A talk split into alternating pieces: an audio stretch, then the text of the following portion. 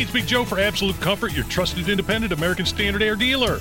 Owner Chris Wedekin sells the ductless Mitsubishi electric mini split, which is a great option to heat and cool individual spaces while blending into the decor. You want your poker room to be dressed up, you could take a vinyl wrap and put on these. If you like the more modern look, they have styles in black, silver, and pearl white that would be more aesthetically pleasing for your rooms. Find out more at AbsoluteComfort.org. Absolute Comfort is your trusted independent American Standard Air Mitsubishi Electric Elite Ductless Pro dealer. You're listening to the Hammer and Nigel Show. Hey, Tony! Hey, Tony! Hey. Pretty boy. Tony. It's Tuesday with Tony Katz on the Hammer and Nigel Show. Uh, don't want to keep Tony waiting. It is the Hammer and Nigel show. I'm Jason Hammer. Jerry Lopez filling in for Big Nige. And let's go to the drivehubler.com hotline. Bring on Tony Katz, Tuesdays with Tony. Tony, you've been uh, all over the place. Where you been lately? First of all, can we talk indie Spanglish in the house? My God. Right? Look at you. Right? Look at you bringing on the heavy hitters. Well done. Well played, man. I got to say, it's pretty cool to actually talk to people that I've been talking to in the digital space for a while now. So it's it's been pretty nice to actually put faces to names and shake hands and all that. So and yeah. what sucks for me, Tony, he's got a really good radio voice. When you hear him talk, it sounds like somebody speaking to you from the gods. when I speak, it sounds like Buddy Hackett on an old game show from the early 80s. Let me tell you, Buddy Hackett made cash and got the ladies. People don't know this about Buddy Hackett. Buddy Hackett pulled. Well, I think uh, when you're talking about Buddy Hackett, I think the next name that should pop up in your mind is Joe Hogsett. So this takes Right. us to the city county council meeting last night, and what I think can best be described as a complete waste of everyone's time. What did you think of this gun vote last night? Uh, em- embarrassing stuff from embarrassing people who don't understand the common denominator over the last eight years is Joe Hogsett. He's the common denominator. He's the, the, the issue at play. That his failures on on our security. He said he, he was going to be the national security advisor of Indianapolis. Right? We don't need a public safety director. We've got Joe Hogsett. Well, turns out we need something that Joe Hogsett can't provide, which is leadership. He's the common denominator. And when Co- Counselor Ali Brown says, people come to me and say, you, why don't you have the balls to do something about this? So we're doing something about it. No, you didn't. You didn't do anything about racism. You painted Black Lives Matter on the damn street. You didn't do anything about the environment. You're the council that brought us Meatless Monday. You're the council of virtue signaling, not the council of. You're really bad people. You're not interested in the, the growth of Indianapolis. You're interested in signaling to people who vote for you, look how special I am. Turns out you're not special. Your theories, philosophies, and attitudes get people killed on the streets of Indianapolis, and now you don't want them to be able to defend themselves at all. And you bring up Ali Brown, and she isn't the only one. We played audio of Frank Mascari earlier. Uh, he's a Democratic rep on the City County Council, represents the Beech Grove area on the south side. Listening to this guy try and justify what they did last night, like they were really doing something important, and it wasn't just a waste of everybody's time. How do you think they would react if the Republicans came out and said, you know what? We're going to make it so everybody gets a free million dollar check if the laws change in Indiana. They would laugh them out of the building, but when they do it, it's something productive. These people are laughable, Tony.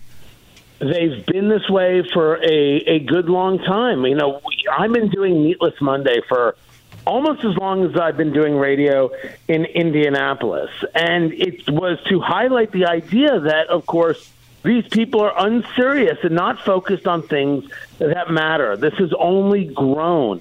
When uh, Ali Brown talks about a hotel coming to Indianapolis, you know what she says? That it's good paying union jobs. She doesn't care about growth. She cares about union growth. Maybe that's why so many retail spaces remain empty. Maybe that's why there is no aggressive push from the city council, county council to do something about open office space and how we make downtown vibrant again and how we think outside the box.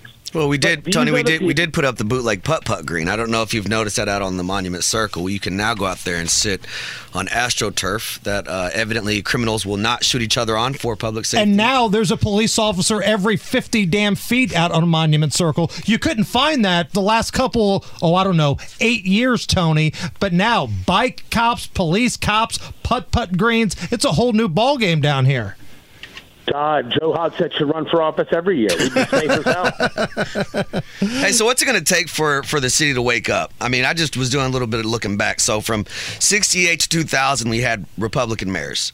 2000 to 2000, uh, well, we had uh, Bart Peterson. After that, Greg Ballard, and now Hogsett. So it looks like we've made the turn to being a blue city. How, how do we pull that back? Because it, it, it seems to me like the left always promises but never delivers. And in my opinion, they don't really want to deliver because if they deliver, then you'll you'll become independent. So they got to give you a little nut, a, a little bit, but but enough to keep you keep you suckling on that that Democrat teat. you have to start reminding people that their politics is not their identity. If you want to vote for Democrats because your abortion is the most important thing to you, I can't stop you. I just think you're wrong. But if you vote locally based on that national theory, well, you're not very bright now, are you? You're certainly not what, doing what's best for your kids, and I consider that to be not bright. You're not doing what's best for your family. I consider that to be not bright. You're not doing what's best for your community, and I consider that to be not bright. You've got a murder rate over 200 a year through the roof with no end in sight. And the answer is I can't vote for Republicans because they'll take away my abortion. This is the most ridiculous concept, but it is one that has worked for the political left. So we have to start breaking people of this idea that voting locally is somehow being a traitor to where you are nationally. The Democrats cannot deliver in Indianapolis. It's not because I say so. It's because the track record says so. How many more times can you look at this guy cheating on you and say, wasn't him? It was him. It is Joe. It is Vop Osili. It is Ali Brown. They're screwing somebody else, and you still want to go back to them. Grow up already. Recognize that that national politics isn't your local politics, and you need a better, safer city. And Joe Hogsett cannot deliver. Tuesdays with Tony. Tony Katz joining us here on the Hammer and Nigel show. Uh, turning our attention to some other headlines from around the country. So, Joe Biden gives Ukraine some large bunker busting type of bombs and then says, well, they're not quite ready to join NATO just yet. Things aren't lined up just yet. And Zelensky flips out. Tony, Zelensky's upset. He's got his feelings hurt.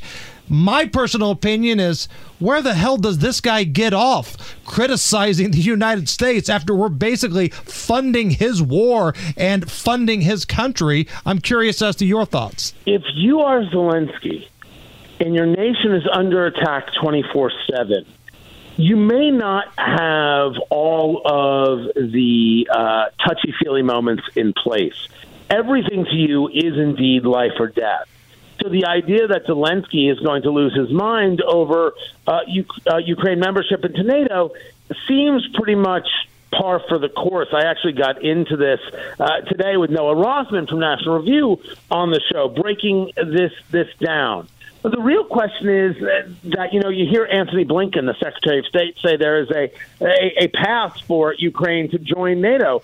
Uh, the question is, is it a path that Ukraine can take and question of when as well. Eventually, does it get there? I think it's really and truly possible. And it's kind of amazing that you listen to Russia talk about how Ukraine can't be a member of NATO. We refuse to have this NATO growth. And now you've got Finland, Sweden, and now possibly Ukraine as members of NATO. This backfired. But as Rothman points out, this was all just pretext from from the Russians. They know they can never stop uh, these things from from happening. These were nothing more than talking points. But when you get into Zelensky's anger and Zelensky lashing out, what else is he supposed to do? He needs all the help he can get, and if he gets to be a NATO member and gets what's known as the ascension. Then he gets to say Article 5 all day long. And Article 5 is an attack on one, is an attack on all, which would then compel NATO nations to fight Russia. And the only time Article 5 has even been enacted was September 11th, 2001. So, do you think that that is why they are not being part of NATO now? Because if we put them in NATO, if we vote them in,